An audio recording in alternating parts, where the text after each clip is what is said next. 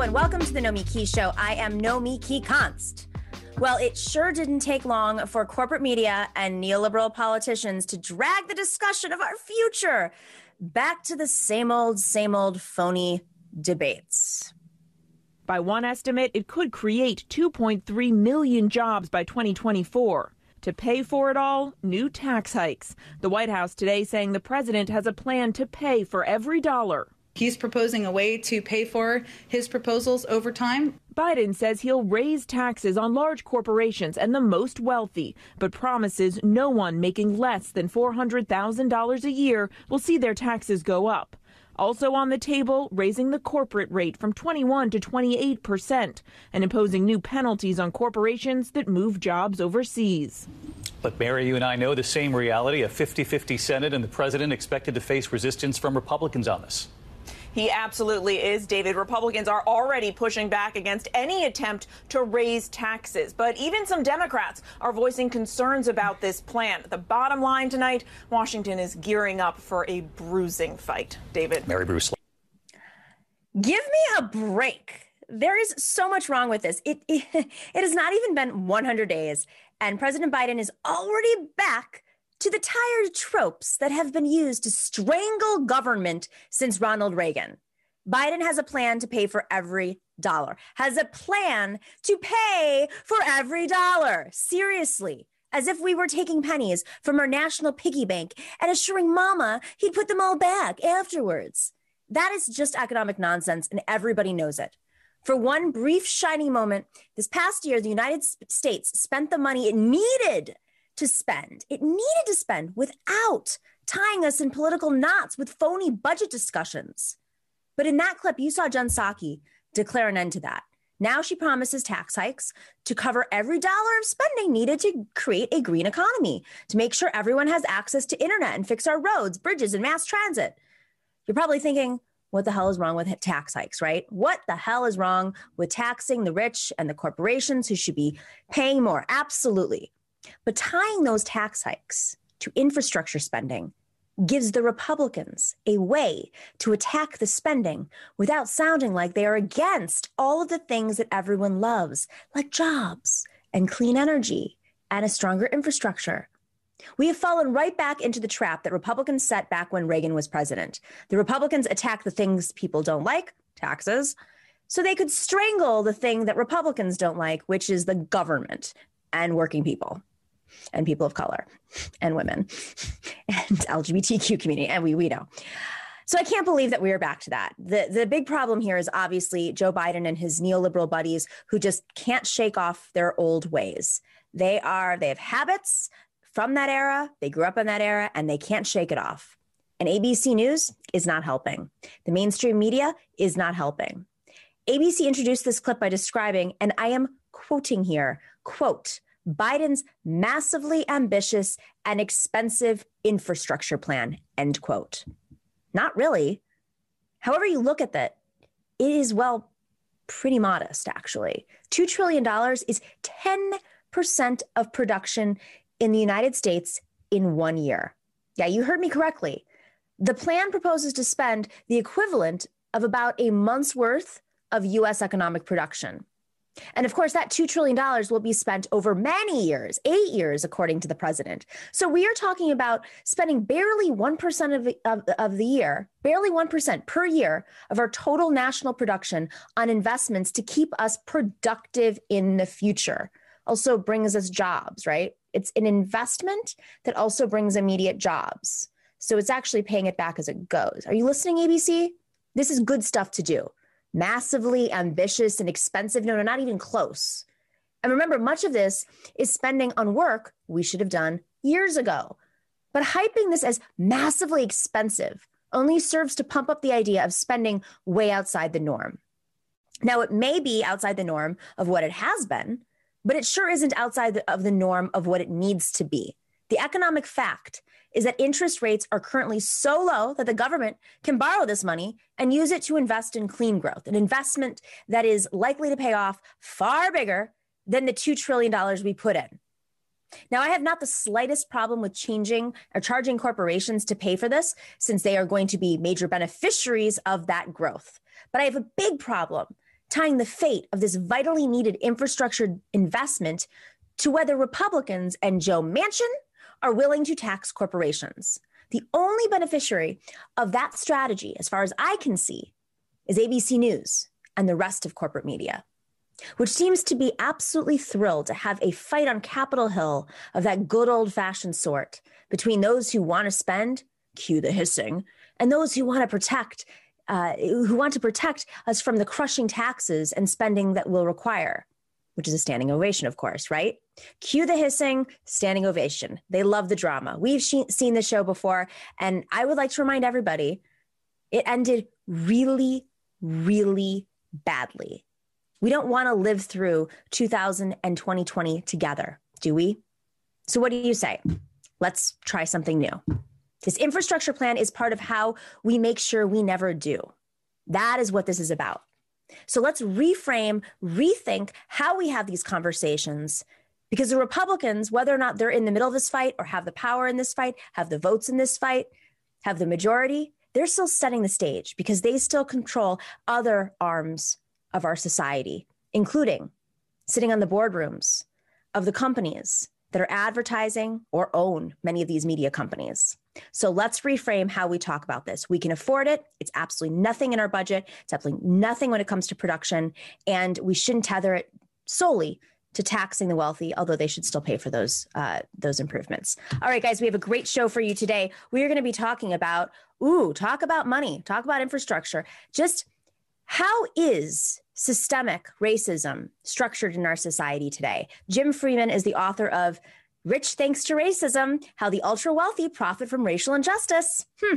Then Jordan Zakarin and Simon Narode here today to talk about the news of the day, including the Amazon vote, including the Derek Chauvin trial, and Matt Gaetz. Oh, oh, Matt Gaetz. Ooh, that's a fun one. All right, stick around. We'll be right back after the break.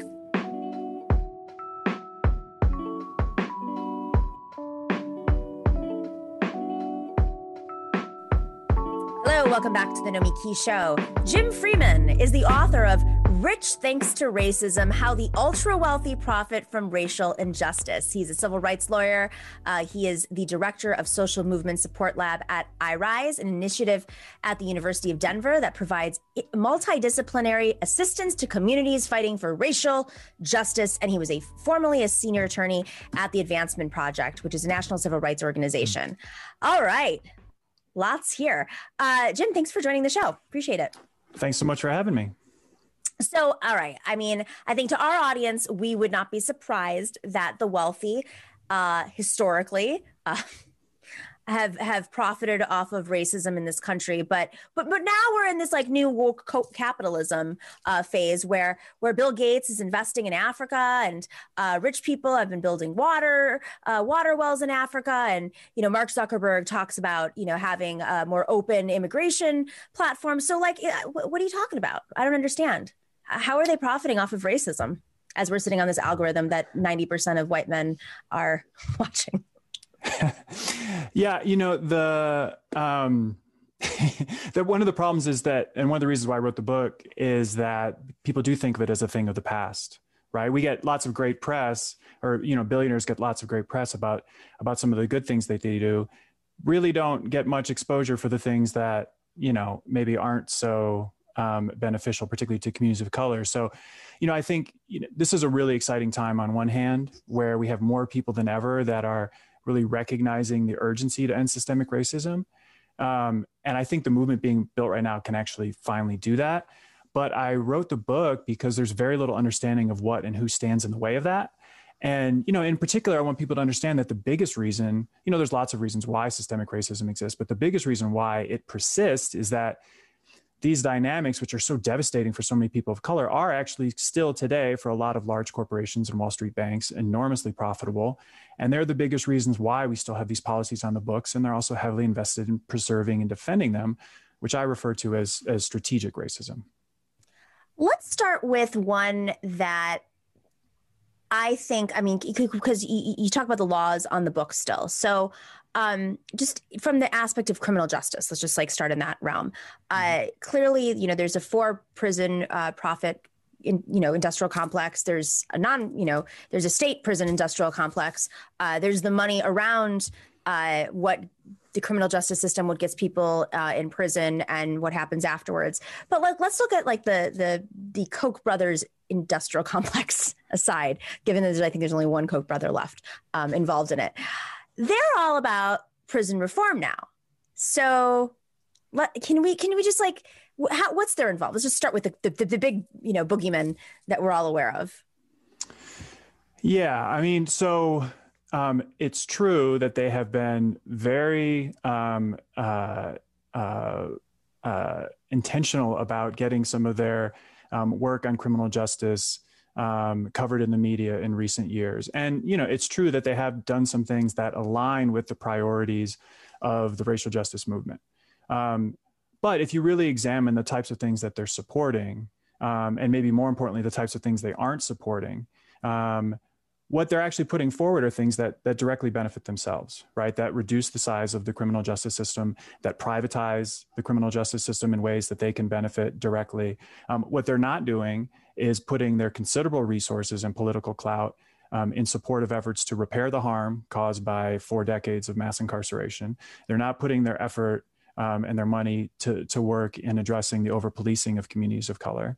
Um, and so and, and they're not really you know addressing you know the fundamental injustices injustices that are taking place every day um, or putting efforts into you know real efforts to you know prevention efforts and other alternatives to the mass criminalization incarceration system um, that are being supported and lifted up by by the racial justice movement. They're not doing those things um, because you know i think it's pretty clear that they don't benefit them directly. I mean that's been a consistent theme of all of their advocacy over the years and i don't think that's any different now even that they've even though they've stepped their toe into this realm Okay, so can you help us understand the ecosystem of of who in in present day uh, is benefiting from from the systemic racism that has you know has has been built up uh, to this moment?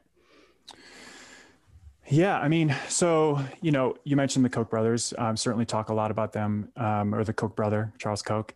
Um, talk a lot about them in the book. Um, we talk a lot about ALEC in the book. Um, uh, and you know the the other forms in which ultra wealthy folks have sort of organized themselves politically um, and and really in the way we talk about criminal justice we talk about immigration enforcement we talk about education education inequity and how those folks have been um, deeply involved in um, in creating and like i said preserving the inequities that exist. The full answer of why they do that is is pretty long and you know I, I a lot of ink on it but the short answer is because all those things are economically advantageous for them, right? I, I refer to them as racism profiteers because, like you say, they can make money off of mass incarceration in the prison industrial complex. They make money off of immigrant detention. They make money off of school privatization. But they also benefit when they pay less in taxes, when we as a, as a society choose to dehumanize people rather than meeting their basic human needs. And it's also, you know, these dynamics of systemic racism are extremely effective at controlling us, at dividing us, at causing us not to recognize our, our common interests. And so it really helps them maintain their political and economic power. How about Bill Gates? Yeah, I mean, so the, I spent you know a lot of time um, talking about Bill Gates in the book, um, and you know, in, in one way, in, in one case, I, I contrast him with with Charles Koch, right? Because they have very different public perceptions. But if you look at education, for example, um, Bill Gates has been very visible um, about investing hundreds of millions of dollars into charter schools and the school privatization movement. Uh, the Koch brothers have not. Um, their investments over the years have been largely under the radar. But if you actually break down where that money is going from, from the Gates Foundation and from the Koch brothers, in many cases it's going to the exact same organizations and certainly going to the same ecosystem of organizations so you know while i think the motivations behind those efforts um, are different and the end game um, for those folks is different the fact is that they're both um, advancing this this movement that has been deeply deeply harmful for many communities of color across the us when you say organizations can you name a few Sure. Yeah. I mean, one thing, you know, in, in the book, um, I actually break down, you know, what just 10 billionaires, including Bill Gates, including Charles Koch and some others, Mark Zuckerberg, um, the Waltons, um, break down just what 10 of these folks, um, how they've invested in 50 organizations, um, that have been very active in uh, in promoting school privatization. So that includes some large charter school networks like the KIPP schools. It includes some advocacy organizations like, you know, Teach for America and Democrats for Education Reform and, and places like that. And includes some, you know, charter school advocacy networks. Um, I just look at 50, and those 10 sources investing in those 50 organizations um, resulted in 3.2 billion dollars that we could track um, and so what they've basically done is they've created this is you know very much a billionaire led effort they like to say that this is being called for by by folks in those communities um, but th- none of that would have existed without you know that that 3.2 billion dollars plus all the other money that they've put into other organizations plus all the money that other billionaires have put in um, it's really you know a, you know a, sort of the ultimate um, astroturf type effort. Yeah, it's like education imperialism. Um, exactly on on that hand, I mean, like, wow, they spent all this money, and uh, and and clearly, this is during the Obama years in particular, where Arne Duncan, uh, Secretary of Education, I mean, there was there was a big push for uh, school privatization, charter schools, um, and war with with teachers unions. But that seems like that that that's like you know that conversation's hopefully done uh, in the democratic party you know even joe biden has sort of signaled that uh, doesn't mean that charter schools don't exist, but those the, the it seems like the line has at least in the public narrative the, in the Democratic Party has has been drawn. Um, it no longer looks cool to be lining up with charter schools. People like Cory Booker are are turning their back supposedly on charter schools, who were you know big parts of these these propaganda movies like Waiting for Superman. Um, Mark Zuckerberg uh, embarrassed himself with all the money he put into the New York public school, or excuse me, New York school system, I should say, not the public school system. Um, so, you know, great that you spent all this money, but like, was it really that effective? And are they still doing it given that the discourse has shifted? Yeah, I, I, guess I'm not as um, maybe as convinced as you are that the Democratic Party has moved on from this. I mean, certainly there have been some high-profile individuals who've distanced themselves. Not by choice. Let me just be very clear. yes, this is not by choice. This is. yes, it was. There was there was a, a, a movement that's been built up in opposition to it because they had to to defend um, schools. Um, and but you know if you actually track the money there's still a lot of money going into these organizations. And you know particularly at the state and local levels like these dynamics are still happening. And what we've done is we've we've sort of set the titanic in motion.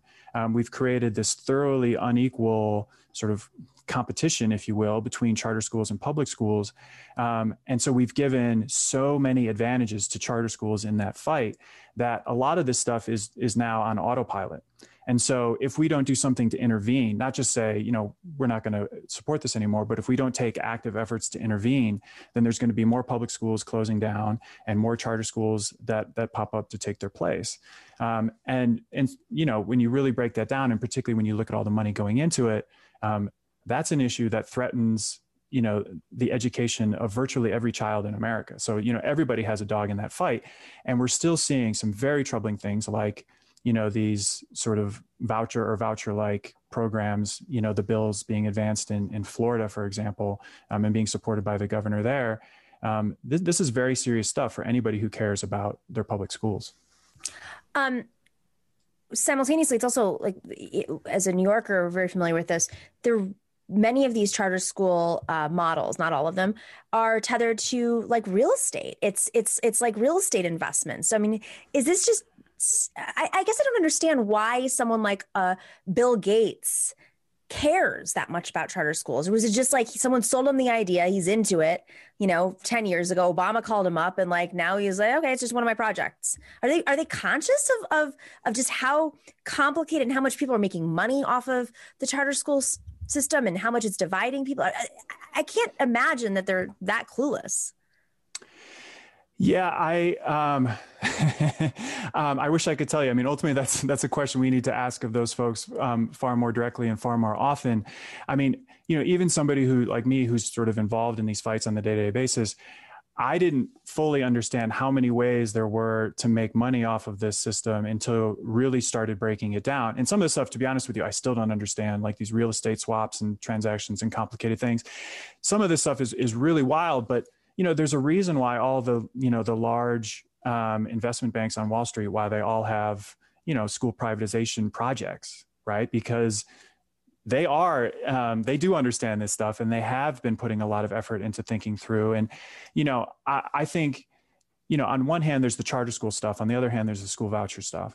The school voucher stuff those ideas have been have been around since the 1950s and milton friedman right and and there were folks who were just waiting for the opportunity um, to implement that stuff at scale um, i think for them the charter school movement like the the inroads that folks like bill gates and others were able to make that was um, their sort of entry point into into advancing the, the, the voucher agenda. So, you know, I think you know, I think Charles Koch's motivations are very, like I said, very different than Bill Gates. Um, but when they're both part of the same ecosystem, you know, they they wind up causing really sort of calamitous effects. Um, how about technology? I mean, I, I think it's really fascinating right now. Uh, we're finally we're beginning to have this conversation about the tech sector.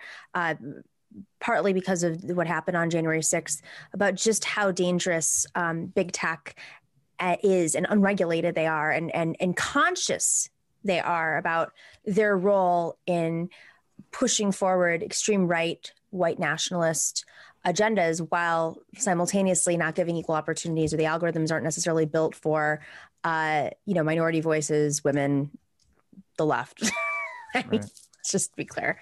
Um, I, you know, it, it's it's shocking to me how conscious they are and why why there's really no regulation or or no. I mean, given that all eyes are on them, that there there's very little effort to address these issues.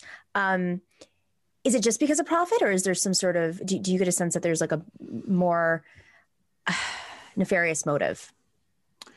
Well, you know, it's not like we've ever done a good job of calling this stuff out for any other you know any other set of industries or corporations right so fair enough the the um and, and, tech you know I, I think it has been a you know particularly in the immigrant justice movement um, some folks have done a really good job in recent years of you know of of identifying some of the Silicon Valley, you know, corporations that have huge contracts with ICE, for example, um, and how they're you know very directly profiting from, um, you know, really deep human suffering.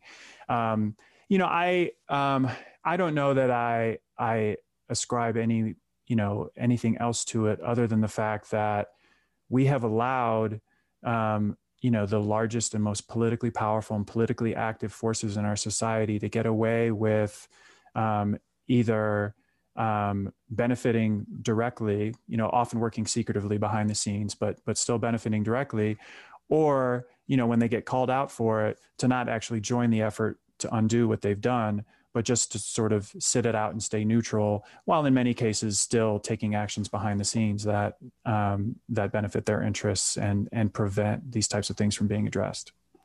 Is there a sense that there are some of these these billionaires are actually racist, or is it just money, or both, or blindness to race when it comes to money blinding them? Um, I mean, how much of it is? Uh, do you have a sense of like are there people who actually have uh, real ideological perspectives that are of white supremacy? Yeah, I mean, you know, uh, they they they might be racist. They might not. They might be like Donald Trump said, the least racist people in America. What you know, what's very clear is that is that you know they've benefited, right? And so the way I look at it is, you know, if I burn down my neighbor's house, you know, of course it matters whether it was done out of negligence or done out of malice, right? But at the end of the day, they still don't have a house because of me. And so either way, it's my responsibility to fix the damage that I've done to ensure that it doesn't happen again. And I think it's the same with racial justice, right? We all have a responsibility to stop aiding and abetting systemic racism. We all have a responsibility to address whatever racial blind spots we have and repair whatever harm we've caused, whether it was well intentioned or not. That's the only way, you know, we can create a truly just and equitable country. And so you know, when it comes to issues of systemic racism, many of the individuals who've caused the most harm have also been extremely effective at deflecting blame and avoiding responsibility.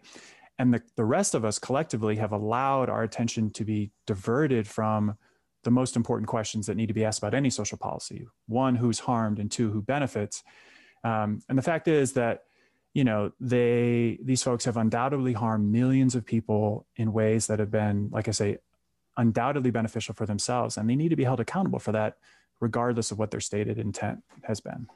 And I ask this because you know on on the spectrum we have people who do clearly have some sort of racial motivation or or white supremacy motivation, like a Peter Thiel, for instance, um, driving the conversation, driving the the ecosystem, so that it, you know maybe it gives cover to a, Mike, Mark Zuckerberg or a Bill Gates or or or even the Koch brothers, but just like the national narrative when the when you know the political spectrum anytime we have a debate in washington over anything you know the far right shifts the narrative in a direction that suddenly we're talking about how do we pay for an infrastructure bill that we can definitely pay for um, when the democrats control you know all three branches of government uh, or at least uh, two branches.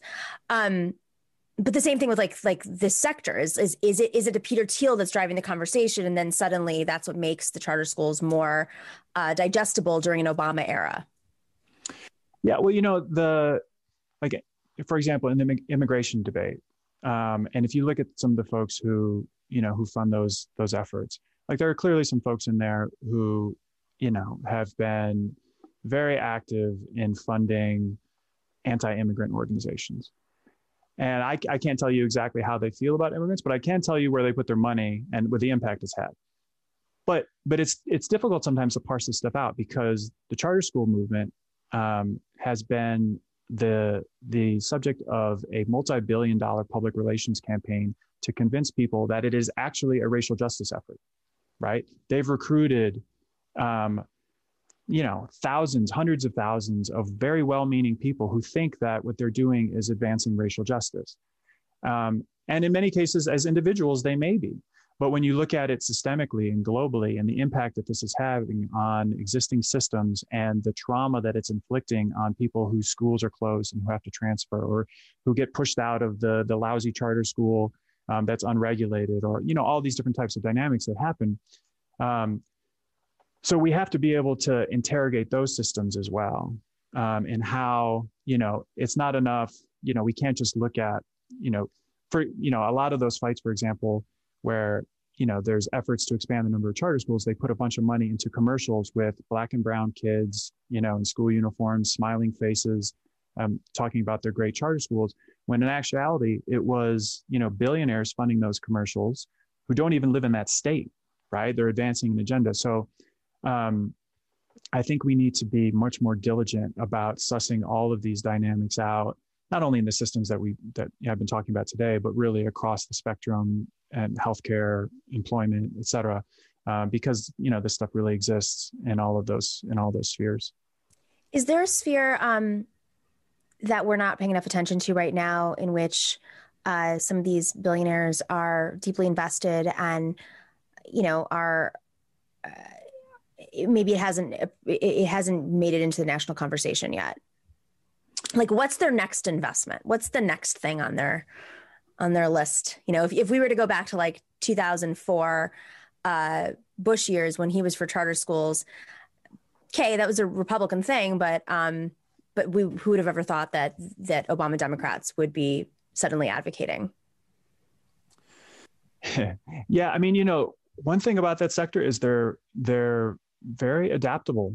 Um, you know, when you think about criminal justice, um, they were able to figure out how to profit directly from mass incarceration.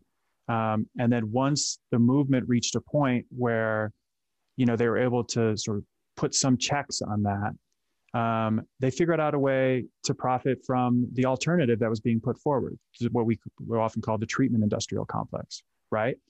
And so um, and, and in education too like you almost have to you almost have to sit back and admire in some ways the the ingenuity that it takes um, to profit in so many different ways off of this system. So it's not just you know like you say profiting off of the real estate deals. It's profiting off of the standardized tests. Um, it's profiting off of the privatization of all of these functions that you know like janitorial services and legal services and you know economic and financial accountancy services for school districts. They're profiting off of that. And sort of on down the line there's you know there's a long list of, of things that i put forward in the book of, of very active things that are happening. Um, And so, you know, one thing they are very consistent on um, is is what I call the doctrine of corporate greed, right? Where um, this is probably the most you know dominant force in politics. It has been for decades. It totally holds sway over the Republican Party and much of the Democratic Party and it's been very consistent. You know, they are looking to reduce their own taxes.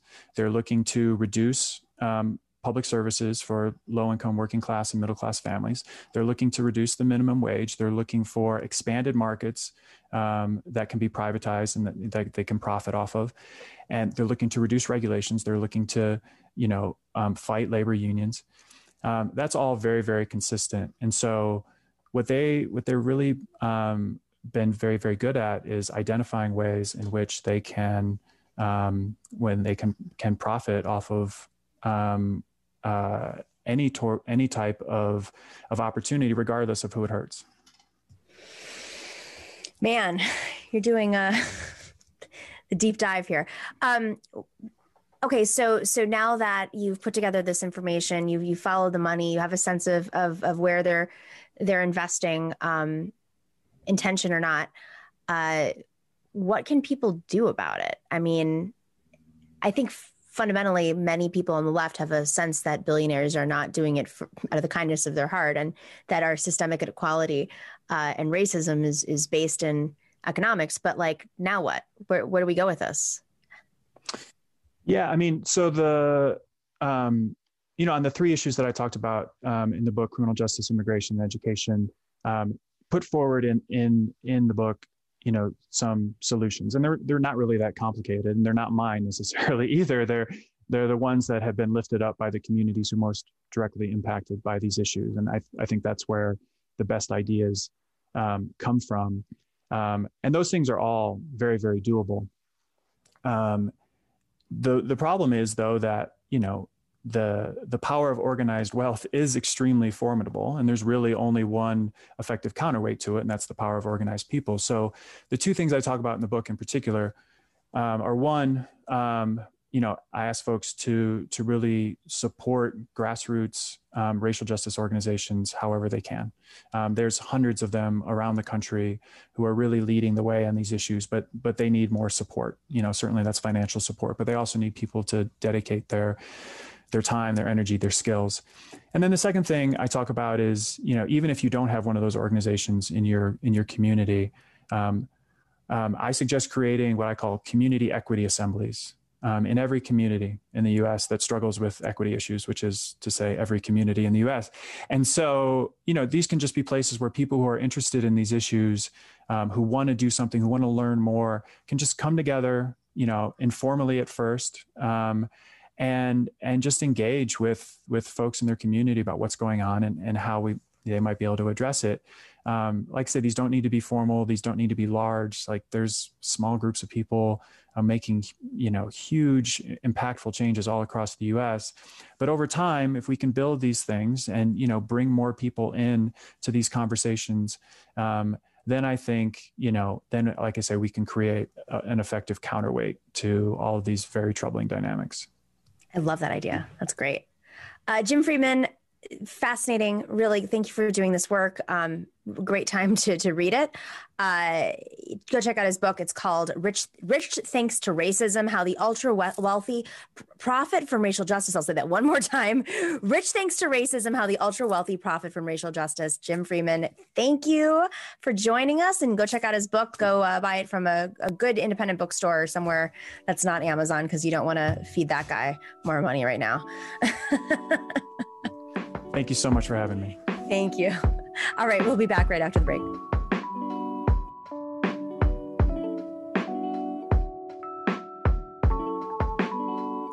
All right, you've heard me say it Sunset Lake CBD. It is a farmer owned company that ships craft CBD products, and I mean craft, like good products, directly from their farm, their independent farm, to your door. Uh, Sunset Lake CBD has something for everybody. They offer tinctures, gummies, salves, coffee, fudge, all designed to help with stress, aches, and pains. And it has helped me with all three of those. Uh, I was originally a dairy farm for the Ben and Jerry's, like the Ben and Jerry's dairy farm in Vermont, and they decided to diversify and grow premium hemp.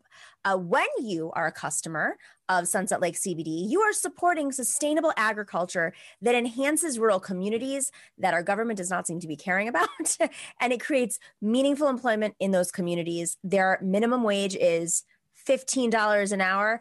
Kyrsten Sinema, pay attention to that. Uh, employees at the company, they are they own the majority of the company and they support independent media like our show, the Nomiki Show, and the David Pakman Show, and the Majority Report. That's pretty cool, right? Like they're a progressive company and they're community based and they're invested in their community and their employees own a majority of the community and then they invest in shows like ours. I'm uh, a big fan. I've talked about this. I have the tincture that I use every night. Last night, I had to go uh, to the airport very late at night to pick somebody up, and I suddenly could not go to sleep. And so I put some of the t- tincture into my tea, into my little sleepy tea, and I had a deep, deep, deep, deep, deep sleep. Um, Dorsey, I know you use the products. We are big fans of the products. Oh, look at there's Dorsey. It's camera day for Dorsey.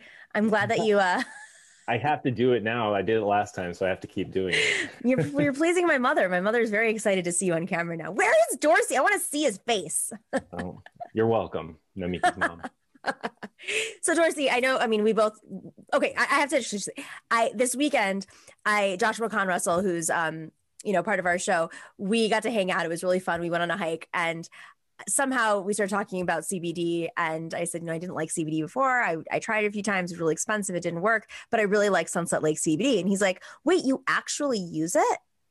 because he watches the show. I said, "Yes, I'm not making up the ads as I'm saying this. I like, I like love it." And then you and I will just independently off air talk about, "Oh, what are you using right now? What did you use it for?" So what yeah, I mean, right it's. I mean, I'm just I'm on the gummies now, and also uh, since it's legal in New York now, I guess I could talk about it. Uh, since I instead of saying Yesterday. other stuff, I could be like, you know, hey, you know, uh, when I smoke weed, I put the the kief on there, the CBD kief, to just kind of like some of the strains we get are they give me a little anxiety and you know it's a little too much for my you know my partner loves them so we get the anxiety ones for me but like if I put some of the uh, of the CBD kief from uh, from Sunset Lake on there, it's awesome. It's the first time I've ever had any like CBD kief before, and it's great. I just mix it up in there and makes it a, a, pleasant ride for me. You know, um, so that's what that's my new favorite. But always the gummies, and I need to get some more of those actually because I'm going on a trip, so we need to oh, like yeah have them with us uh, exactly on the trip. the gummies are amazing. Um, problem is, I'll eat like six at once, and I'll just be like, yeah, you got to get some like Sour Patch Kids to like even it out. You know, just like all right, you have your one, and then when you get the munchies from you know whatever else, you know. I'm not good with like anything edible at all. I'm just like. well, they taste they taste really good. So problem. Hard, hard not to munch on those. I'm like, you got to make them a little bit more sour, guys. Like a little more CBD flavor, so I don't keep eating them. Yeah, no, it's I, great that'll make it that'll make them just like even better for me. I like the i like like the extra sour candy so uh, oh, i don't no. think we can win. Just like gotta be gotta gotta get some sour patch kids to like if they start making bread man if they make tortillas that's gonna be the end of me. like that's my if, if there's like comfort food that's it for me. It's like just a really good like cuban bread like eating the inside just put some no. Fudge that was the test and we failed. The fudge definitely i feel that one. Not only that i was like it was very strange because i got a sugar high right away and then it just mellowed out. It's like very yep, intense. i can't resist. Um anyways thank you dorsey for sharing your cbd experience. I did eat some of the fudge on air and i think you caught me halfway through the show getting really chill. Hey i had a gummy right before we went on air so everything's cool I did not. yet. I'm going to wait till afterwards. All right, guys, go check out Sunset Lake CBD. You can get a discount of 20% off when you enter the promo code NOMI, N O M I, off of your entire order. 20% off at sunsetlakecbd.com. Promo code NOMI, 20% off at sunsetlakecbd.com. We will be right back with our fabulous panel.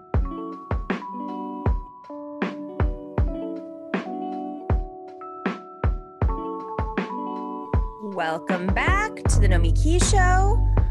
Here we are. Sometimes Zoom gets glitchy. Welcome back to the Nomiki Show. Of course, Jordan Zakarin is here joining us. It is Wednesday. He runs the Progressives Everywhere newsletter. Go check it out. It's awesome. He's uh he's he's given you the it's a political newsletter that has literally raised hundreds of thousands of dollars for progressive candidates and causes. I love that. I love that there's like that's the business model behind it. Just as a side note, uh, Simon Narode was a former organizer for is a former organizer for Bernie Sanders 2020. He's a socialist writer and he is a producer here at the Nomiki Show. Hey guys, thanks for joining us. Hello, thanks hey. for having us. Let's start with the juicy stuff, right? Okay. Uh, I Matt Gaetz, uh, who earlier this year, if we recall, uh, was or last year I should say, was called out for his adopted son who he didn't actually legally adopt, I guess, who's part of the family. I don't really understand. Uh, Matt Gaetz is being investigated for sex trafficking of a minor. Hmm. Interesting. This comes out yesterday in the New York Times. They broke this big story.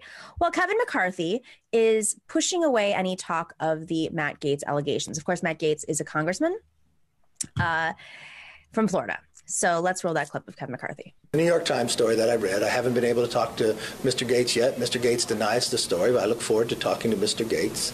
Uh, I haven't heard anything from the DOJ or others, but I will deal with it um, if any of it comes to be true. Should he remain in his seat? Gaetz, Congressman Gaetz goes on Tucker Carlson and Tucker Carlson says it's one of the most baffling interviews he's ever, uh, you know, that he's ever conducted. Uh, where Matt Gaetz comes out and he says that he is being smeared, he's being set up. But I, I'm going to get to a little like part of the story where he's like really sneaky. He says that there's somebody in the Department of Justice in um, Florida who was essentially trying to extort his father to get money to try to cover up that investigation. So he doesn't deny that he was being investigated for this. He just suddenly, is a very Roger Stone esque, right? Wants to change the sub- subject to something I have no idea if it's true or not, that he was being extorted by this DOJ official in Florida for money, and they were going to try to basically like work the system to cover up uh, the investigation. But bottom line here, in the court of law, there's an investigation for human trafficking. Jordan, what are your thoughts on this crazy story? Well, um, I think I know why he's so concerned about the border. He just, with all these kids coming over, he can't date them all. That's why he's worried about people coming in. Um, it's, well, I guess what's Where's shocking. Our, we need sound like but on bumps. um, I none of it's surprising. I mean, you know, when you mentioned his his adopted son Nestor, he was 12 when Matt uh, Congressman Gaetz adopted him and Nestor was the younger brother of the girlfriend Matt had at the time. And Matt was 31. I don't know how old this girlfriend was, but you know, he's been doing this for a very long time. Um, I don't know if it was sex trafficking at the time, but like he really likes younger women. He really likes to, and he admits it. He said in the New York Times story, he said, someone's just trying to like take advantage of my generosity. You know, I can buy plane tickets, I can buy hotel rooms. He said it in his Tucker Carlson interview too. He doesn't deny any of it. He was like, uh, you know, you can buy hotel rooms, you can pay for you can pay for flights, you can do all that when they're of legal age, of course. you know, he's like really laying it on thick. Um, so he's a creep. Apparently, he was you know talking about resigning. Axios had a story about that before, like hours before this happened.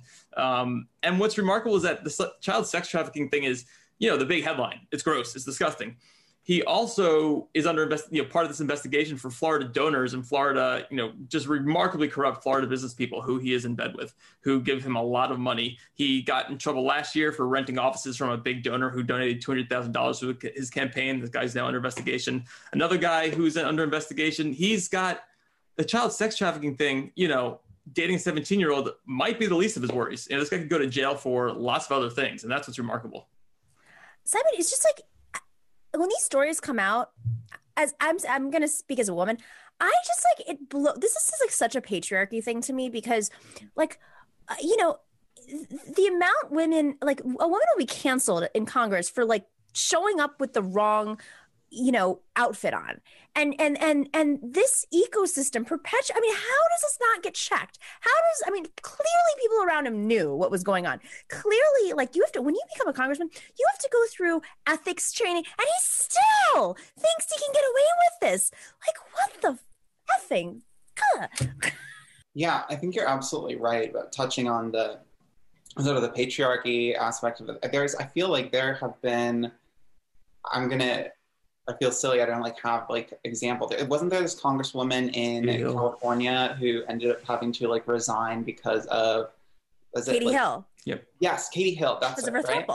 Yeah. Right. Whereas like here, Matt Gaetz is. this is nothing even really super new for Matt Gaetz. I think it was 2017 that he was like the only vote in all of Congress against this anti-human trafficking bill, right?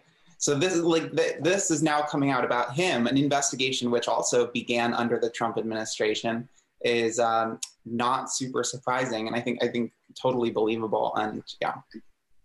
Okay, but I I I, I don't have the clip of Tucker Carlson right now, but uh, I do want to touch on the fact that Tucker Carlson in the middle of the interview kept trying to distance himself from Matt Gaetz. Matt Gaetz was like, "You know, Tucker, remember that time we had dinner? It was your wife and me, and and I brought yeah. this woman." And he's like, "He's like, I actually, I just want to make it for. I don't recall that at all, and I don't know who that woman is."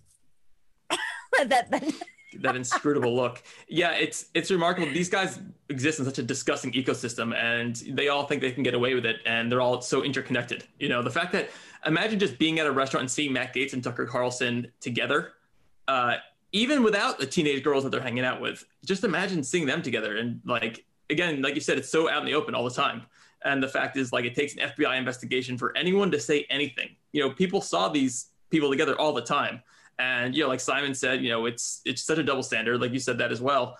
And this stuff just gets looked over. I mean, we even see it here in New York, right? All those, you know, all the years of harassment. Finally, it's coming out. But this stuff just is considered normal, I guess. You can have a 38 year old congressman dating, as he makes sure to make clear on Tucker Carlson, of legal age, 17 year olds. You know, it's, it's legal in Florida. Knows. Yeah, I mean, I feel like if it's legal in Florida, it doesn't really count for anything anywhere else. but um, yeah, God, yeah, it's, really it's just everywhere. To, he really tried to like um, implicate Tucker Carlson in this whole thing on that interview. And, and I such a strange choice. Such a strange choice. the FBI's got to be following up on that, right? Like they're going to want to find out who, oh God, who was guys, this restaurant. Wait, what if Tucker Carlson goes down because somehow he's tied into this? Hey, best turn of events. I will. I will say that as a New Yorker, I've been you know dying for Andrew Cuomo to resign and he's refusing to do so. But I don't know what can touch Republicans or make them leave at this at, at this point. You know, they've seen they've seen the example Trump sets where he just says, "No, I'm not going to go. I'm not going to do anything about it." And while Trump is different, like he can't for some reason get in trouble for anything. Um, and all the other Republicans wow. are getting caught doing stuff. I mean, you know, he's Trump. Otherwise, would have been in jail a long time ago if he had been anyone but Donald Trump.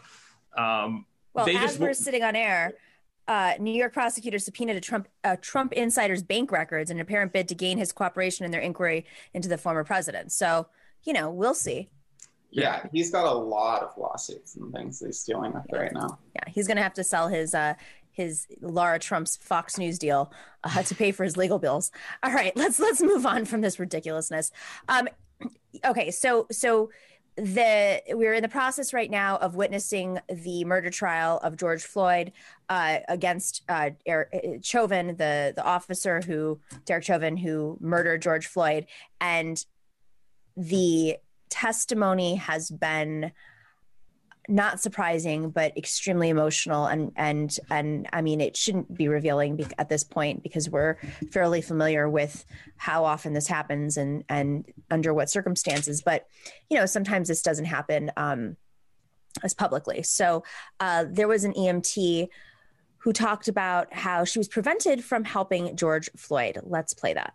Oh god so there was a man being killed and i would have had I had had access to a, a call similar to that, um, I would have been able to provide medical attention to the best of my abilities, and this human was denied that right.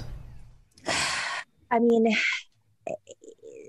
the testimony that prosecution has brought forward has been so eye opening um, for for those of us who've been watching. And of course, the defense is resting on this this uh, belief that you know he was trained to do this. This is part of the it's the institution's fault. Um, meanwhile, I'm pretty sure the police union is is paying for uh, much of his legal bills, most likely, and protecting him. Um, do you think this is a turning point? I'll start with you, Simon. Mm. Do you think this is a turning point uh, for this country? Watching this trial play out, watching how defense, watching who comes forward and says this this is just not normal, um, including an EMT, including children.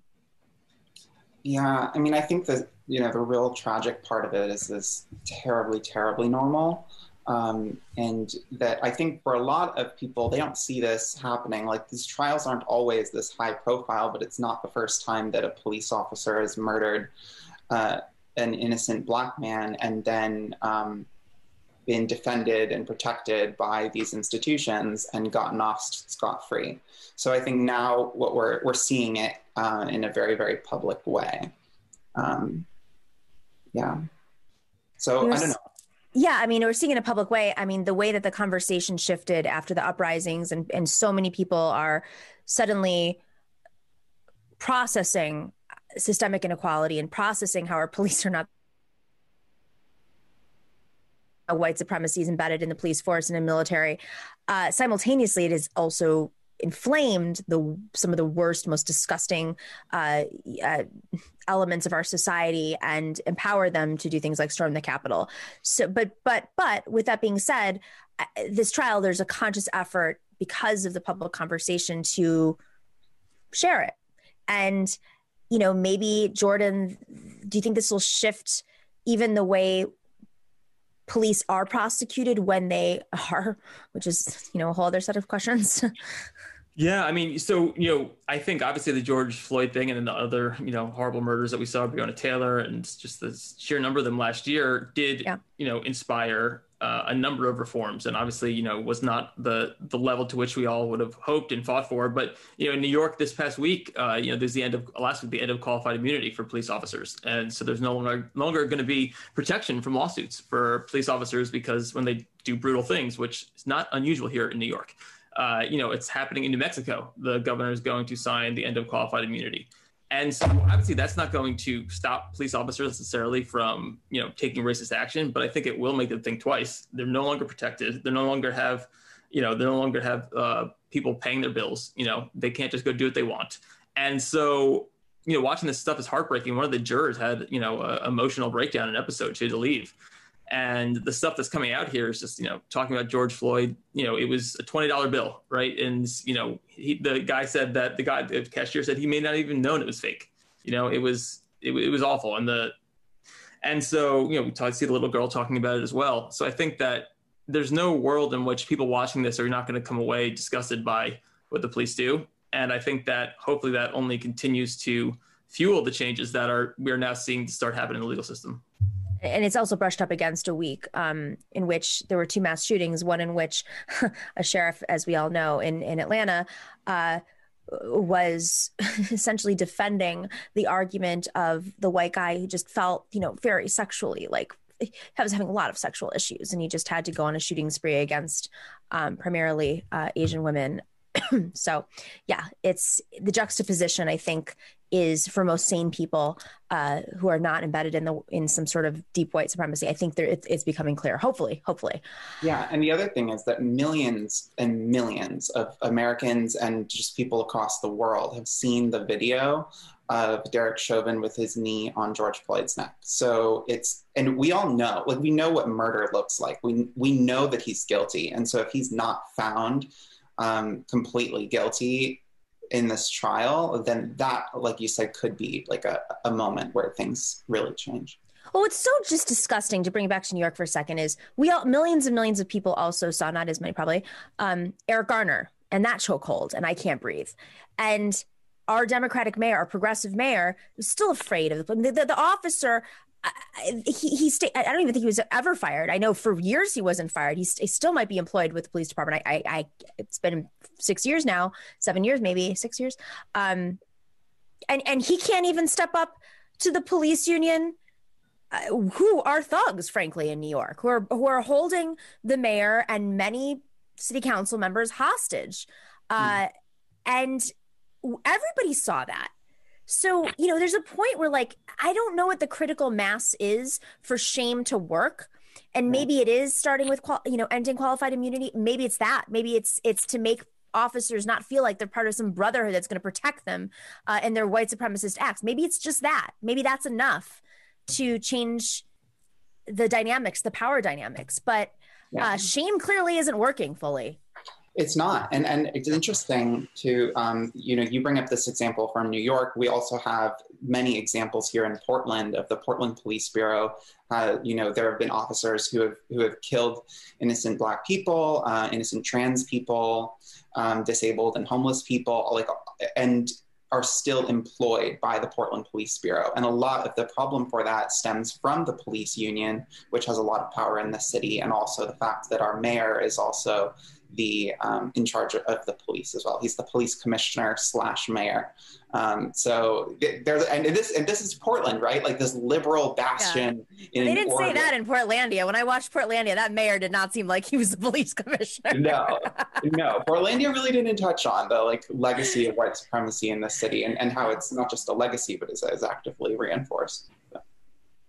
You know, and part of the problem is so we're seeing in New York the mayoral race, right? There's a pretty much all the candidates, except for a few, uh, have come out and you know hard talk about the NYPD. Right? They've said that they're going to reform things. They're not going to be at, they're not going to be beholden to them. We'll see if that actually happens. You know, when they get into office, the New York the New York Police Department and you know I think probably across the country they do these slowdowns, right, where they stop you know stop ticketing and they stop getting involved in things and make people want the police again. So I think it's I think it's a matter of like how you train people, the people that do go become police officers, and like it's a culture thing too. It's you can't just impose penalties uh, if you if you don't change the culture because that's gonna you know nothing's gonna change really. I mean, it's it's probably to have to happen at the state level where uh, they're going to have to, at least in New York, um, take more action because the cities are completely, the, the, Democratic lawmakers in the cities are completely beholden to real estate and to uh, police unions. And by the way, they're they're intertwined. There's a relationship there um, to protect property, a legacy of slavery. So so I do want to shift gears just a little bit. We're going to stay on New York uh, because yesterday some very big news happened after years and years. Uh, Senator Liz Krueger of New York, she is a very independent-minded, reform-thinking uh, senator who represents parts of Manhattan, um, East Side, Upper East Side, uh, and Midtown.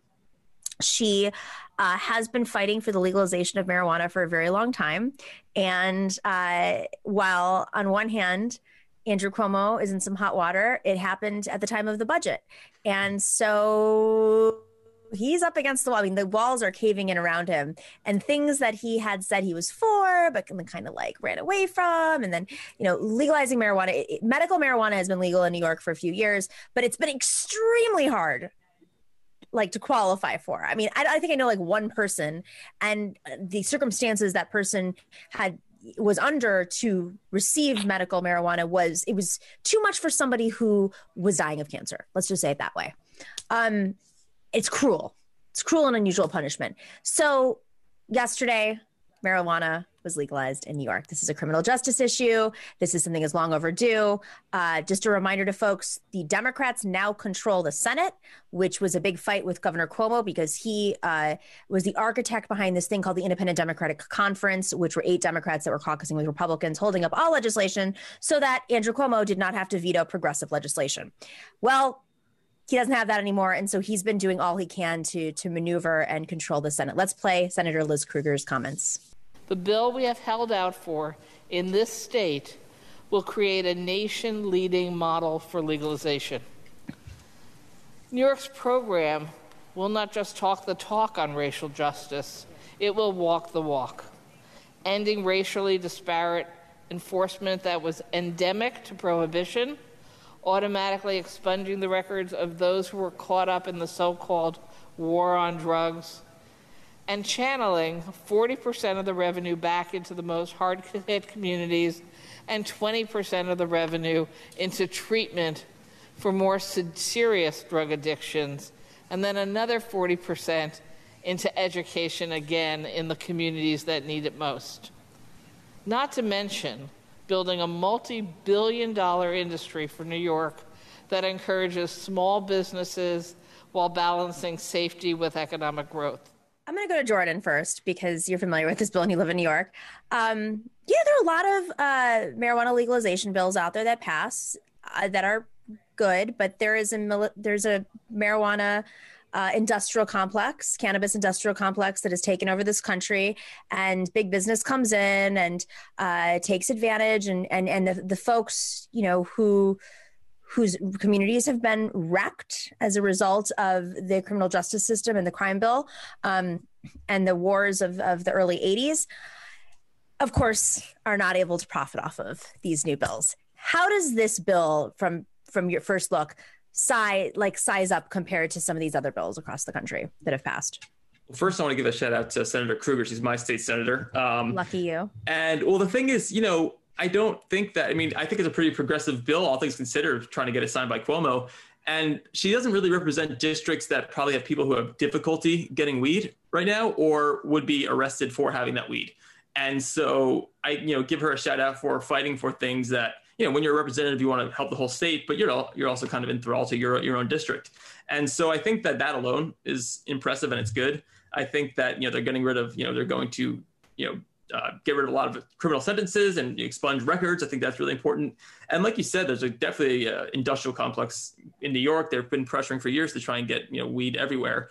Um, it'll take a little while to set up shops and you know license license people, but the fact that they're investing so much in communities that have been you know wrecked by these things are really important. You look at like so much of Brooklyn and so much of Queens and the Bronx just for so many years, just you know, I just constant arrests and constant you know wreckage. I saw a stat that said yesterday, last year, I think if I'm correct, 94% of people in New York who were arrested for marijuana possession were black.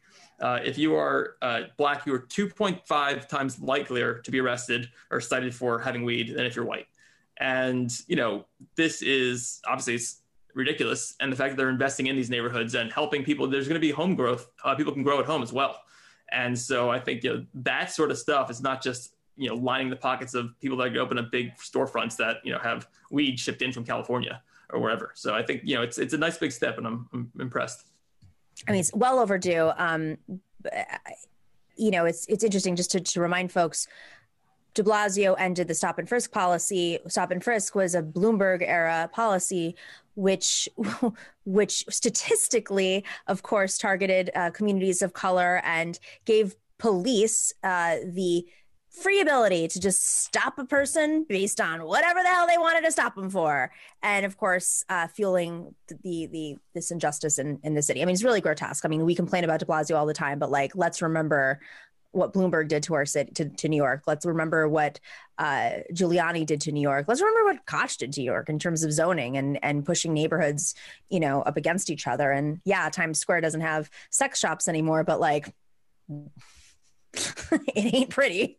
All right, the, Simon. Sorry. The other end of dystopia. Exactly, exactly.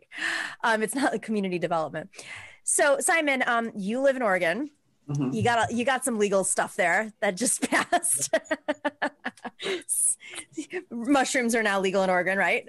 Right. Yeah, and we've had cannabis legalized for for some time now, um, and you know, people are doing it and, and no no like terrible consequences of it. I think uh, apart from um, as you both noted that um, a lot of the time people who tend to profit from the legalization of cannabis are just like you know white affluent business owners who can um, you know who have the resources already to like start a cannabis business and, and make it successful um, and you know that is the same problem here in oregon so I'm curious. Know. Has has the given our conversation about the police, um, how have you witnessed or read anything about the the shift in their priorities of because like they got to arrest people. It's the that's what they love to do is just you know target and arrest people for whatever.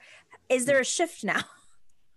In what they're arresting people for? Yeah, I mean, so much of their jobs over the last 35 years has been around uh, arresting people of color for nonviolent offenses, for drug, you know, whatever they think is is is related to to drug uh, possession or use, or I mean, it depends on where you live. But are you seeing? Like, what are they filling up the jails with right now? Where are they making their money? Um, that's you know a really great question. I don't know, um, you know, what the police have been using as like justification for their violence, um, but I think that it's really they never really have needed um, an excuse to do uh, violence against people here in Portland. So um, there there was like this big lawsuit um, several years ago where you know uh, Portland police officers were disproportionately um, like hurting people who have um, mental disabilities, um, and then also um, the homeless population. We have like a lot of homeless people here in Portland um, who have been really harmed by police, and so the the problem persists. Uh, I don't know exactly what the um, what you know what they're charging people with specifically, but um, you know, like they like they uh, you know, like they arrested how many people over the summer um, for really nothing. Like yeah. I, you know, I was arrested for just standing in the street with some people chanting chanting George Floyd's name. And then they asked us to leave. And um, and then we did leave. Well it's a uh, loophole in the law but you can't you know they can't just walk up to people on the street now. Uh, i'm not saying that there was stop and frisk there i have no idea but you know these are the bottom line is these things these these laws have major implications and impacts on communities. And if they're designed the way that senator Krueger's law was in, in terms of investing in communities um, with the revenue that is generated that's fantastic to do even the smallest bit of work to uh, give back uh, for the damage that was was was pushed on communities. But simultaneously in New York, there is all this other criminal justice reform that's happening. Um, the efforts to close Rikers, what that happens. Rikers Island is a is a jail in which um, you know many people go. Uh, in, in New York City and, and stay and can't get out. There's um, ending cash bail. Uh, there's a question about what happens when we qu- close these jails. These are big debates that are happening in New York now that have been well overdue. Um, and we might see this as sort of like the, at least in New York State, I can only speak to this. Um, an era where criminal justice is is is really transformed. It's like a progressive criminal justice, you know, re- re- not reform but transformed criminal justice era. So, final thoughts, guys. Jordan. Um, well, I guess I can get high now. Um, I've been waiting for this. I've been waiting for years so I can finally try weed, and so I'm going to go enjoy that now.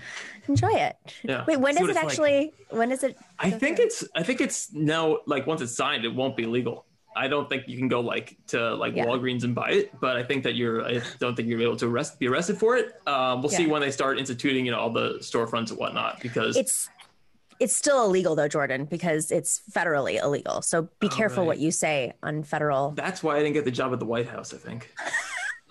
I know someone who before this broke, I don't know if I could say this.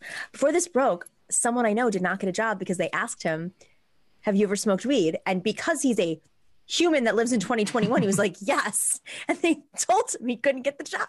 Wow. And then the story broke a few weeks later. I was like, "What the hell?" Man. They need to get some weed for how his did, dog. How did our vice president get the job when she admitted to oh, smoking weed? Different standards. That's how hierarchy works. Well, she became a cop, though, so it's okay. oh. On that note, all right, guys, I'm gonna go get some CBD. Sunset Lake, yeah. SunsetLakeCBD.com, 20% off your order. Don't drive them out of business. I love CBD too because, you know, when I do do other things, I can't fully focus. I'm not able to like do my work. So CBD is great because it prevents me from drinking two glasses of wine and not being able to write or other things and not being able to write. Um, and it like settles the nerves a little bit. So sunsetlakecbd.com. Jordan Zakarin and Simon Narode. Love you guys. Thanks for joining us on Wednesdays. We will see you soonish, uh, as you guys know. Thank you. sunsetlakecbd.com 20% off your order go to sunsetlakecbd.com type in nomi n-o-m-i all right let's do some shout outs s scout is taken well was that like was I asking if you were taken? I guess that's a scout's title. Nomiki Konst, can we steal your guest for the David Feldman show? Which guest? Oh, main guest? I mean, I I don't know him. You could reach out to him if you want. Tony Rizzo, thank you for the love. Shout out to United Fort Worth, an awesome multiracial grassroots organization started in 2017 to fight racist show me your papers legislation and continuing to do great work today. Check them out on Facebook and on Instagram. Love it. Go check out United Fort Worth doing great uh, work in terms of the Show Me Your Papers legislation. Amazing multiracial grassroots community org that actively works to challenge discriminatory policy and systems of oppression while empowering Black, Latinx, and other historically marginalized communities to join the fight for justice through collective action. Love it. All right, Ian Kinzel says, Thank you for the love, Ian. Funny how the media makes a big deal about Biden's massively expensive infrastructure plan, but ignores our massively screwed up infrastructure. I know. I agree. It's like saying, oh my God, my air conditioning isn't working and it's 120 degrees outside. Oh, but like there's only one air conditioning available and it's, you know, $1,050 and I make $2 billion a year and I can't have, oh, it's just such an expensive air conditioning. Meanwhile, you're sweating. That would never happen. You guys know it. All right, Harvey K, we know you're in there. Thanks for uh, mixing up the live chat and everybody else in the live chats right now. As always, thank you. Midi Ducks and Mario, we are so appreciative to you for working those algorithms and our moderators on YouTube, Bob C. Chokin, The Orb, and Chuck Diesel. Thank you. Always appreciative. And over on Twitch, Dorian Sapiens, A Difficult Truth, Nug Wrangler, Our Means, and okay, we know you are human beings on Twitch, and we are so appreciative to you for keeping our chat rooms troll free. But Dorsey has like a different type of love for Nightbot, which we know is not a human being. I've I got a bunch of messages from people like on Instagram and so like we love you, but like Nightbot's not real. And I'm like, I know it's it's a joke between Dorsey and me. So I'm gonna put Nightbot in a separate category. so we don't compare. But thank you to everybody. Remember, stay in solidarity, be kind to each other, and we will see you mañana.